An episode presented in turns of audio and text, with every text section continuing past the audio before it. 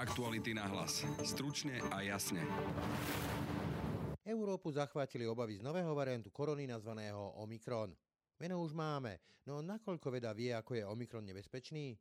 Odpovie virológ Boris Klempa. Zaskočil určite aj mňa. Ja som skorej si predstavoval ten ďalší vývoj tak, že vlastne budú postupne pribúdať mutácie v rámci delta variantu. No a potom samozrejme to najprekvapujúcejšie je to obrovské množstvo mutácií. Očkovanie sa stalo ďalšou falošnou deliacou čiarou. Zbytočne túto tému vyostrujeme. Hlavným motívom oboch táborov je totižto obyčajný ľudský strach, tvrdí psychológ Dušan Ondrušek.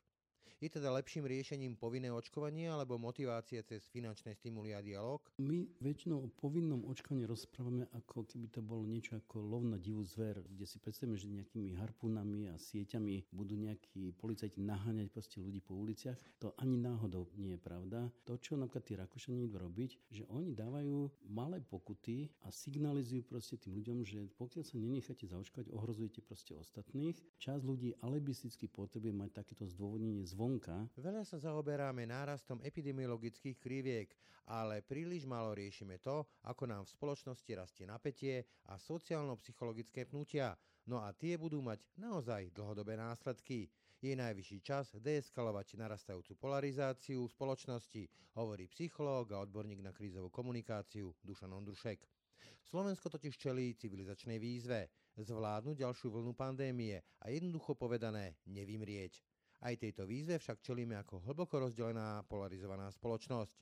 Ako z toho von? A máme ešte šancu sa ako spoločenstvo zjednotiť? To delenie na neočkovaných a očkovaných je taký typický príklad zbytočne zdôrazňovanej deliacej čiary. Nevyostrujme to na tejto deliacej čiare. V druhej téme dnešného podcastu sa pozrieme na nový variant koronavírusu s názvom Omikron, ktorý Svetová zdravotnícka organizácia zaradila na zoznam variantov, ktoré vzbudzujú obavy. Skutočne treba mať obavy z nového variantu? V podcaste sa na to pozrieme s virológom Borisom Klempom. Počúvate Aktuality Nahlas. Pekný deň a pokoj v duši praje Braňo Dobšinský. Partnerom tohto podcastu je Plamienok, nezisková organizácia, ktorá poskytuje profesionálnu starostlivosť deťom, ktoré stratili rodiča a pomáha rodinám s ťažko a nevyliečiteľne chorými deťmi. Podporiť ich v tejto činnosti môžete na w w w bodka plamienok bodka s k.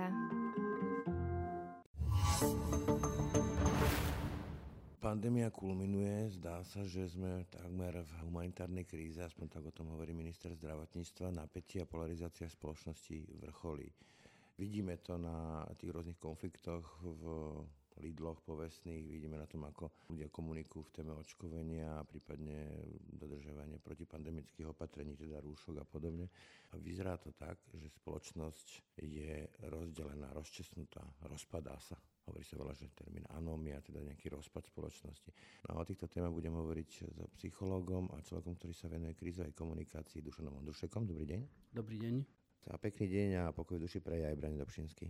Takže pán Ondrušek, rozpadáme sa ako spoločnosť? Lebo z takého možno prvého pohľadu tak vyzerá. Je to tak v tých hlbších vrstvách? Nemyslím si, že by to bolo až také zlé, že by sme sa rozpadali, ale to, čo je veľmi nepríjemné, je, že nám sa zosilňuje polarizácia a polarizácia v zásade znamená, že tá prírodná škála tých rôznych názorov, ktorá v dobrej spoločnosti funguje, tak zrazu sa nám narúša, lebo sa tlačia tí ľudia k extrémnym pólom, že sa nám vyprázdňuje stred.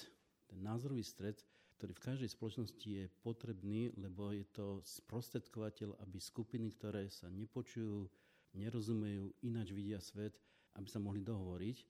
A keď nemáme ľudí, ktorí vedia pochopiť jednu aj druhú stranu, lebo stále viacej sa prikláňajú k extrému na jednej alebo druhej strane, tak nám stráca sa prirodzený spoločenský dialog a pre budúcnosť, teraz možno nie, ale pre budúcnosť je to veľmi, veľmi nepríjemné. To má dôsledky potom na dlhé roky, možno aj desiatky rokov.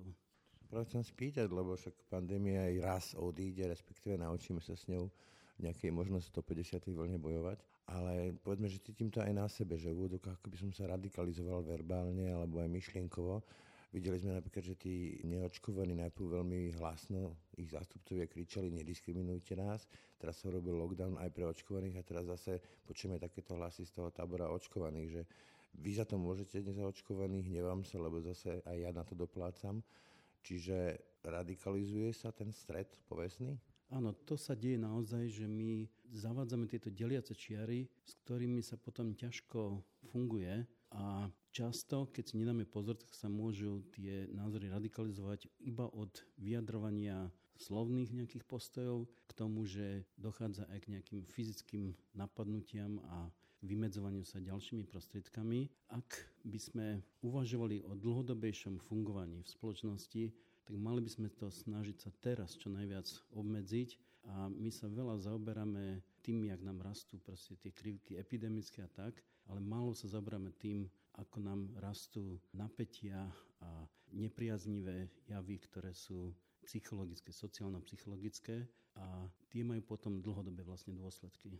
Presne tak, ale čo teraz s tým, lebo hovorím, tá pandémia odíde, ale toto tu zostane. Vidíme, že to násilie verbálne vytieklo v úvodzovkách z toho online, teda z tých sociálnych sietí aj do reality. To boli tie konflikty v tých rôznych reťazcoch obchodných, alebo povedzme agresivita na zastávkach a tak ďalej. Môže to ísť ďalej a čo s tým teda máme robiť? Mohlo by to ísť ďalej, ja nechcem proste dávať také dystopické proste nejaké predstavy. Čo... Skočím do reči, ale vy ste napríklad sa so, so zabrali takými situáciami, povedzme, že Židia versus Palestínci a ďalšie takéto možné situácie. Či to môže prerásť do niečoho takého, že to bude naozaj rozdelená spoločnosť?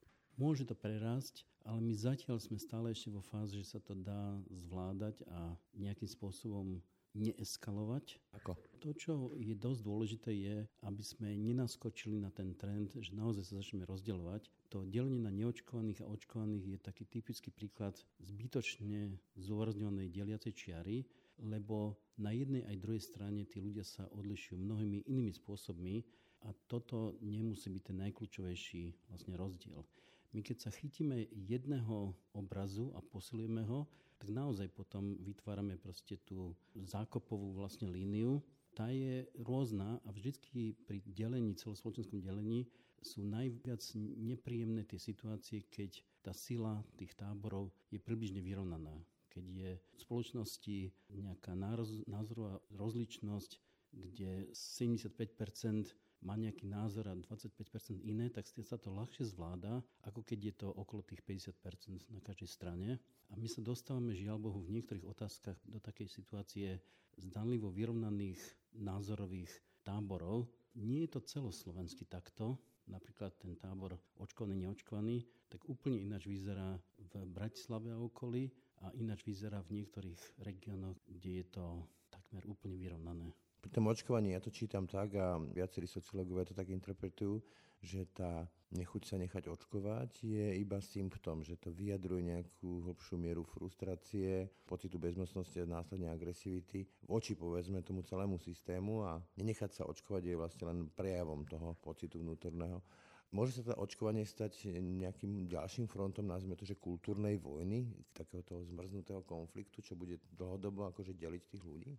Môže sa to stať, ale my máme veľa spôsobov, ako nedopustiť, aby sa toto stalo, aby sme nezačali nálepkovať a používať takéto vlastne deliace čiary, pretože ani nie sú vlastne pravdivé. To, čo my vidíme, tie absolútne nepriateľné javy, ktoré prekračujú zákon ako útoky na, v tých Lidloch a podobne, to robí veľmi malá časť ľudí, ktorí sú v tej názorovej opozícii voči očkovaniu.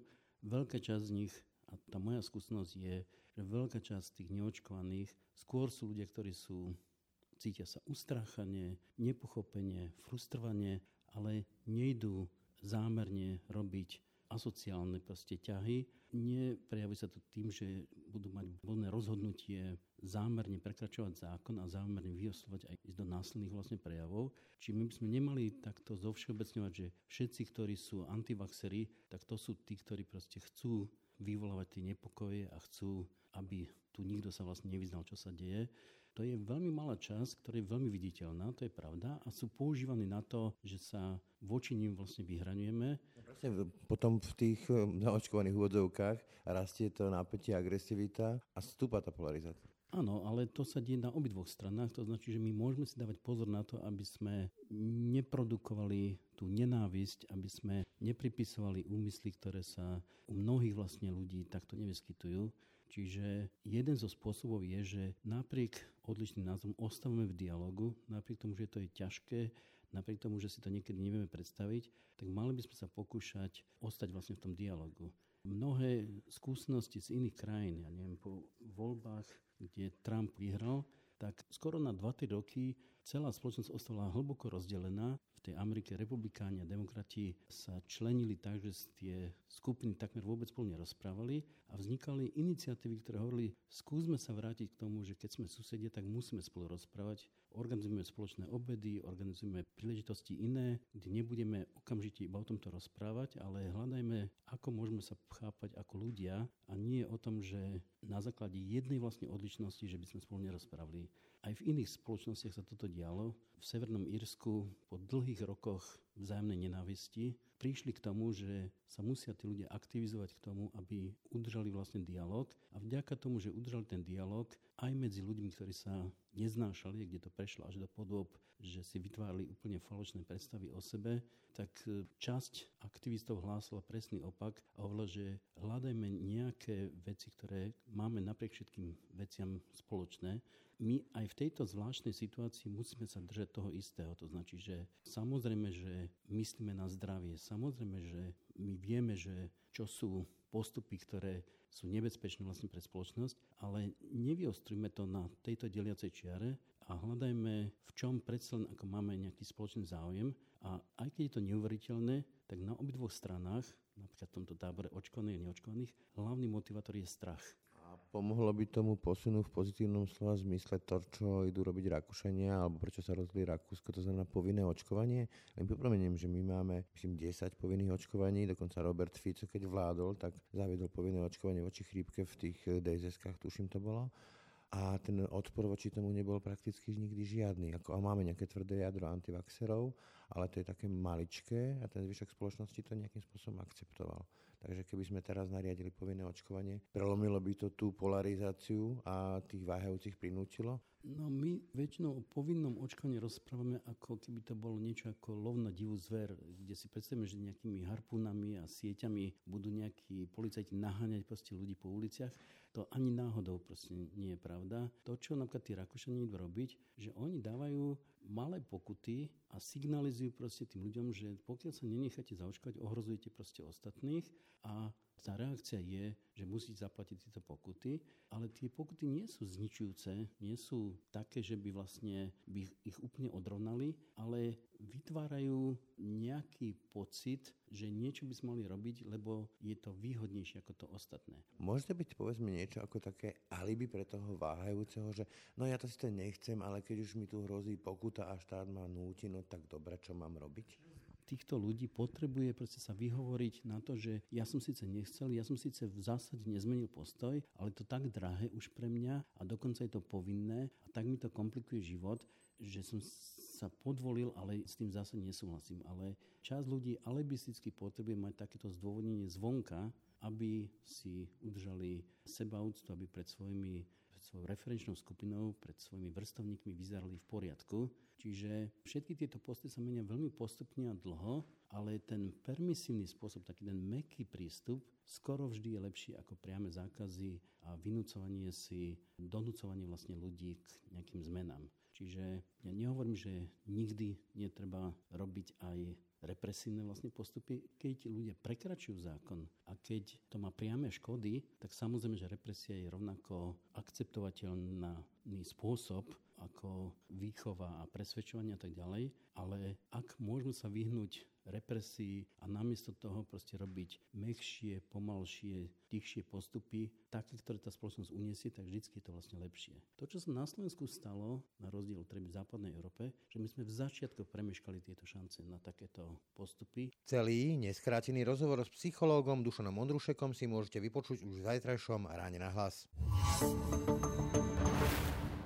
V druhej téme dnešného podcastu sa pozrieme na nový variant koronavírusu s názvom Omikron, ktorý podľa Svetovej zdravotníckej organizácie patrí medzi varianty, ktoré vzbudzujú obavy. Nový variant evidujú už napríklad aj u našich susedov v Česku. Na to, či máme mať skutočné obavy a či tento variant môže byť aj u nás na Slovensku, sa budem teraz pýtať virológa zo Slovenskej akadémie vied Borisa Klempu, ktorého teraz vítam na linke. Dobrý deň. V médiách sa objavili už rôzne informácie o novom variante. Spomína sa tam, že mnohí vedci majú z neho obavy. Je naozaj dôvod na to mať skutočne obavy, alebo sú to len teda prehnané reakcie? Vnímam to tak, že, že tie obavy sú určite opodstatnené. Ak by sa nakoniec ukázali ako prehnané, tak buďme radi za to, ale v tejto fáze naozaj z tých dát, ktoré sú k dispozícii, to, to nevyzerá dobre. A je fakt, že tento nový variant sa veľmi rýchlo šíri a veľmi rýchlo vlastne prevládol v Južnej Afrike a z tých čiastkových, útržkovitých dát rôznych o tých importovaných prípadoch, z nich sa dá vy, vydedukovať, že, že pravdepodobne to ani zďaleka nie je len problém Južnej Afriky, ale že teda množstvo ďalších afrických krajín už, už ten vírus je prítomný. To je jedna, jedna stránka a druhá stránka je samozrejme ten absolútne hrozivý zoznam mutácií, ktoré tento variant vlastne má. Prevládol tento variant rýchlejšie ako Delta? V Južnej Afrike áno, určite prevládol rýchlejšie, ale teda treba určite povedať aj to, že predsa len to bola iná, iná situácia a síce, že v tej Južnej Afrike si treba uvedomiť, že mali výraznú delta vlnu v júli, v auguste a vlastne v tejto fáze boli boli ako keby za vlnou a mali, mali dobré obdobie. Tie prípady sa im rapidne znížili, takže boli akože v takej tej veľmi priaznivej situácii, takže z tohoto pohľadu to nebolo ani nejaké vytlačenie tej delty, ale skorej ako keby novo sa objavenie a zaplnenie voľného priestoru. A toto je zatiaľ jediná taká vec, že ešte nevieme, že ako tento variant sa presadí v takej situácii, kedy je naozaj v plnom švungu delta vlna. Toto je jedna z tých neistot, ktorá nám dáva aspoň trochu ešte nádej, že možno to nie je ešte také zlé, lebo čiste z toho, ako rýchlo prevládol v Južnej Afrike, to vyzerá naozaj veľmi hrozivo. Čiže za akú dobu sa možno dozvieme, že či je uh, Omikron rýchlejší ako delta variant? Bude to asi závisieť aj od toho, ako sa či sa ho podarí zastaviť v tých vyspelých európskych krajinách alebo nie. Pokiaľ by sa to nepodarilo, tak predpokladám, že tých dát bude pribúdať veľmi rýchlo, ale tak dúfajme, že sa to nestane a tým pádom budeme závislí od tých dát z, z iných krajín, najmä z tej Južnej Afriky a teda tam, tam je predsa len v tejto chvíli tá, tá situácia trochu iná. V tých európskych krajinách tie, tie dáta sa budú získavať teraz asi pomerne rýchlo, nie len preto, že to je taká obrovská priorita a teda veľká hrozba a to sekvenovanie sa bude na to sústreďovať, ale takisto už vieme v tejto chvíli, že, že tento Omikron vieme ako keby odlíšiť pomocou pé cé er, tak ako sa svojho času dala odlíšiť alfa od tých, od tých predchádzajúcich variantov. Takže to môže pomôcť k tomu, aby sa relatívne rýchlo zistilo viac v rámci Európy napríklad, alebo v rámci ú es á a, a podobne. V tzv. Spike proteíne má nový variant až viac ako tridsať mutácií. Čítala som už aj také vyjadrenie, že ide o veľký skok v evolúcii. Viete vysvetliť viac k tým mutáciám, že čo si majú pod tým ľudia predstaviť? A teda, že či aj vás vlastne zaskočil tento Omikron, že by ste tiež povedali, že môžeme hovoriť o nejakom skoku v evolúcii? Áno, zaskočil určite aj mňa. Ja som skorej si predstavoval ten ďalší vývoj tak, že, že vlastne budú postupne pribúdať mutácie v rámci delta variantu, čo sa teda už deje a, a postupne sa vlastne rozčleňuje ten delta variant na viacero ďalších e, subvariantov, ako sa už napríklad aj u nás spomínal ten á ypsilon štyri dva a že týmto smerom vlastne ten vývoj bude pokračovať. Takže toto ma určite prekvapilo, už, už len samotný ten fakt, že teda je to variant, ktorý nie je odvodený od, od delty, ale je to ak, akýsi nástupca tej, tej bé jedna jedna línie. No a potom samozrejme to naj, prekvapujúce, že je to obrovské množstvo mutácií, ktoré sme skutočne doteraz nevideli u tých nových variantov. Tam sa rádovo pribudlo niekoľko mutácií vždy nových v porovnaní s, to, s tým predchádzajúcim. A teraz zrazu máme v spike proteíne tridsať a, a, a viac mutácií, tak to je skutočne nevídané. Samozrejme, že nie všetky budú mať nejakú významnú funkciu, alebo teda nejak, budú viesť k nejakej zásadnej zmene alebo výhode pre ten vírus, ale aj tak je ich tam veľa. Ich tam samozrejme veľa takých, o ktorých už vieme, aj z tých predchádzajúcich variantov, že zvyšujú infekčnosť alebo zvyšujú prípadne tú odolnosť voči, voči protilátkam. Takže prekvapenie to určite bolo. No ale ako, ako, ako k tomu skoku prišlo, to v tejto chvíli je tiež zatiaľ len špekulácia. Na jednej strane by sa dalo uvažovať, keď, keď tak z, z, z ničoho nič sa zjavil taký variant s veľkým počtom mutácií, že, že sa ako keby vyvíjal v, nie, v niekom, kto bol dlhodobo chorý. Už sa objavili špekulácie, že to mohol byť napríklad niekto há í vé pozitívny, ale nič z toho to zatiaľ nie je potvrdené, je to skutočne len taká úvaha.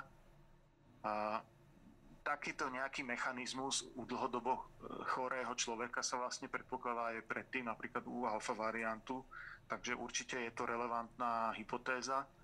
Na druhej strane v tejto chvíli ešte nevieme až tak veľa a je možné, že vlastne my sme tento variant objavili až v momente, keď sa dostal do Južnej Afriky, čo je krajina, ktorá to sekvenovanie má veľmi dobre zvládnuté, a že k tým päťdesiatim mutáciám predsa len prišlo akýmsi postupným procesom, akurát, že to prebiehalo niekde, niekde v krajinách, ktoré fakticky nesekvenujú, a, a preto sa nám teraz môže zdať, že to bol taký obrovský skok.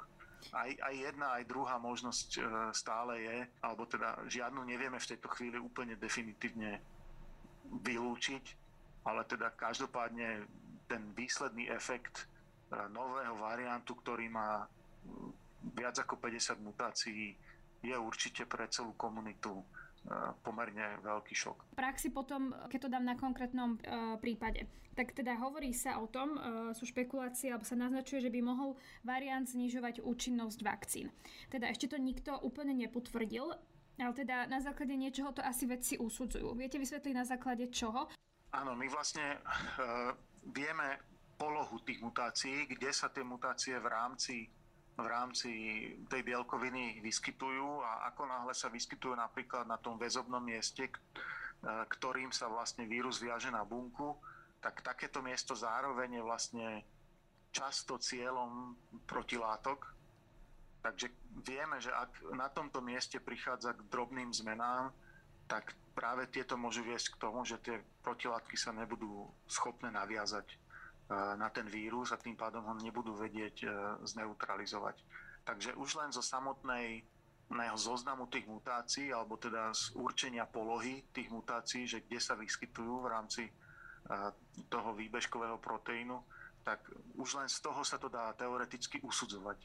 No a následne, ale samozrejme to treba potvrdiť jednak laboratórne, keď ten vírus je k dispozícii v laboratóriu, tak sa to dá overiť vlastne testami, pri ktorých sa použije buď sérum z ľudí, ktorí už prekonali ochorenie alebo boli zaočkovaní, alebo sa dajú použiť aj monoklonálne protilátky, ktoré presne sa vie, na ktoré miesto sa viažu, a teda dá sa to reálne overiť, do akej miery ten vírus prestáva byť neutralizovaný tak, ako predtým bol.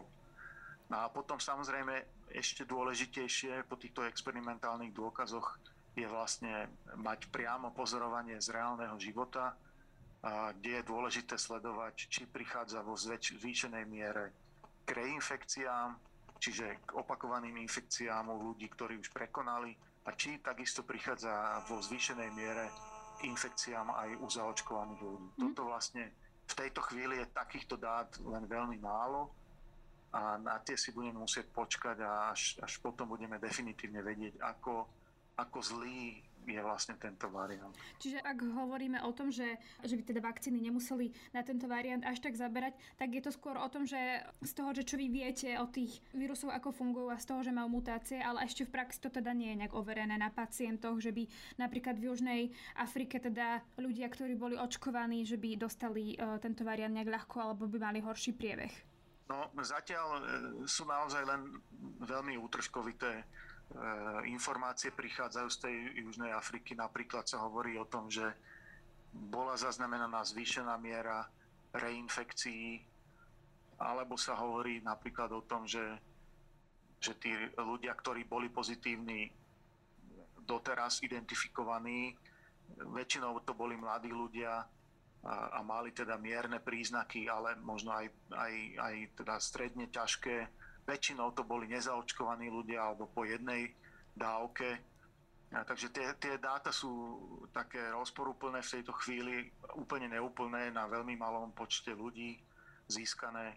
Napríklad ďalšiu zaujímavosť môžem povedať, tie dva prípady, ktoré boli zaznamenané v Hongkongu, tak to boli obidvaja zaočkovaní ľudia plne dvomi dávkami, ale vlastne obaja boli zachytení len vďaka tej veľmi striktnej karanténe ľudí prichádzajúcich zo, zo zahraničia, inak by zachytení neboli, pretože obidvaja boli v podstate bezpríznakoví.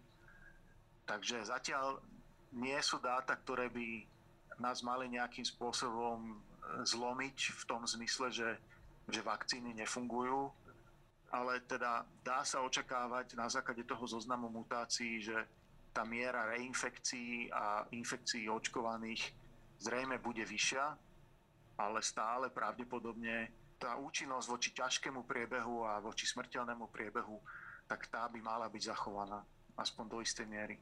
Dnes vidíme aj v nemocniciach, že teda s tou deltou sú tam aj mladšie vekové kategórie a mladšie vekové kategórie, ako boli pri variantoch predtým. Mení aj Omikron rizikové skupiny, teda že či vieme povedať, že možno sa ním ľahšie infikuje mladší človek. Tie, tie informácie sú také útržkovité, z, z tej Južnej Afriky chodia a teda hovoria o tom, že sú viac postihnutí mladí ľudia, majú často mierny priebeh, hovorí sa len o tom, že vlastne sú veľmi unavení, taký, taký citát som zachytil od nejakej africkej lekárky, že to je len veľká únava, ale takisto som už zachytil, že čiastočne teda hrozí aj, aj nejaký stredne ťažký priebeh a dokonca aj na im vyžadujúce intenzívnu starostlivosť, aj také prípady sa stávajú aj u tých mladších ľudí, ale teda v tejto chvíli nechcem nejako veľmi strašiť, ale zdá sa, že minimálne tých mladých ľudí by vakcína mala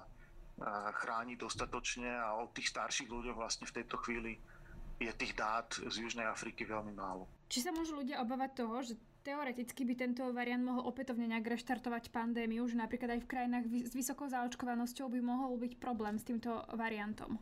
Tak ja samozrejme to neviem povedať na, na, na sto percent, ale predpokladám, že, že aj v tých vysoko zaočkovaných krajinách by, by sa mohlo stať niečo podobné, čo vlastne už, už aj pri delte trochu, trochu nastávalo, čiže aj v tých vysoko zaočkovaných krajinách sa môže stať, že, že prichádza k masívnemu nárastu nových prípadov, nových infekcií, ale tie, ten zdravotnícky systém nebýva až taký zahltený, pretože tých ťažkých prípadov vyžadujúcich hospitalizáciu je predsa len rádovo menej. Toto je možné, že, že nastane aj ak by, ak by bol zavlečený Omikron, že tých infekcií predsa len pribudne, lebo bude viac aj reinfekcií, aj viac infekcií tých zaočkovaných, ale pokiaľ predsa len nebude až tak veľa z nich končiť s ťažkým priebehom v nemocniciach, tak, tak vlastne to nie je až, až taký závažný problém, ako, ako je to napríklad teraz u nás. No a to je taká nadväzujúca otázka, čo tie menej zaočkované krajiny, ak už dnes majú problém s deltou, pretože sa rýchlo šíri, tak čo bude potom s Omikronom? Čo máme si potom predstaviť, že sa bude, bude diať napríklad aj na Slovensku, ak by sa sem prípadne dostal a rozšíril by sa tak rýchlo ako delta? No poviem úprimne, že ja ani si to príliš nechcem nejak predstavovať, čo sa môže stať. Stále ale vychádzam z toho, že, že teda bude sa to predovšetkým šíriť e, veľmi rýchlo medzi nezaočkovanými ľuďmi a teda dúfam, že takých je vlastne stále menej. stále menej, samozrejme nielen kvôli tomu, že si to rozmýšľajú a dávajú sa zaočkovať, ale aj kvôli tomu, že veľa dennodenne prekonáva tú, tú infekciu. Takže čo, čo by mohlo nastať je, že vlastne ten nárast počtu prípadov by, by bol ešte rýchlejší a viedlo by to k tomu, že ešte väčšie, väčšia časť ľudí by nemala dostupnú lekárskú starostlivosť, pretože ten systém je už proste uh, zahltený. Mhm. Ale v, svojím spôsobom ten počet tých vnímavých ľudí je predsa len limitovaný, nie je nekonečný, takže asi by to svojím spôsobom možno tú vlnu nejakým spôsobom urýchlilo, alebo teda skrátilo, ale zároveň by to z, asi výrazne zvýšilo aj, aj tie počty úmrtí. Zatiaľ nemáme potvrdený tento variant na Slovensku. Vy si myslíte, že to bude v priebehu dní alebo týždňov, kým sa potvrdí tento variant, respektíve či môžeme dnes povedať, že možno tu je, len sme ho ešte teda nezachytili? Nevieme to vylúčiť. Nevieme v tejto chvíli na sto percent povedať, že ešte ho tu nemáme. Nie je to, nie je to úplne vylúčené. A, a dôvod je ten, že my síce ten systém sekvenovania máme zabehnutý. Každý týždeň sú pravidelne sekvenované vzorky, rádovo je to niekoľko stoviek, ale, ale ten systém bohužiaľ nie je tak rýchly a, a vždy je tam určitý časový, čas, čas, časové omeškanie, takže to, že sme ho v tejto chvíli ešte nezachytili, skutočne neznamená, že, že tu ešte nie je. A teda dúfam, že aj, aj tá aktivita, ktorú teraz vyvinul Úrad verejného zdravotníctva, že sa bude cieľene, budú cieľene vyhľadávať ľudia, ktorí sa vrátili v poslednom čase zo zahraničia, že snáď aj to tomu pomôže. A rozhodne je teraz dôležité, aby sme sa zamerali na tých vracajúcich sa ľudí a aby boli čo najrýchlejšie vlastne identifikovaní, že či majú tento nový variant alebo nie. Ďakujem pekne, to bol virológ zo Slovenskej akadémie vied Boris Klempa. Ďakujem pekne za pozvanie. Aktuality na hlas. Stručne a jasne. Tak to boli dnešné Aktuality na hlas. Pekný zvyšok dňa a pokoj v duši praje Braňo Dobšinský. Všetky podcasty z spravodajského portálu Aktuality bodka es ká nájdete na Spotify a v ďalších podcastových aplikáciách.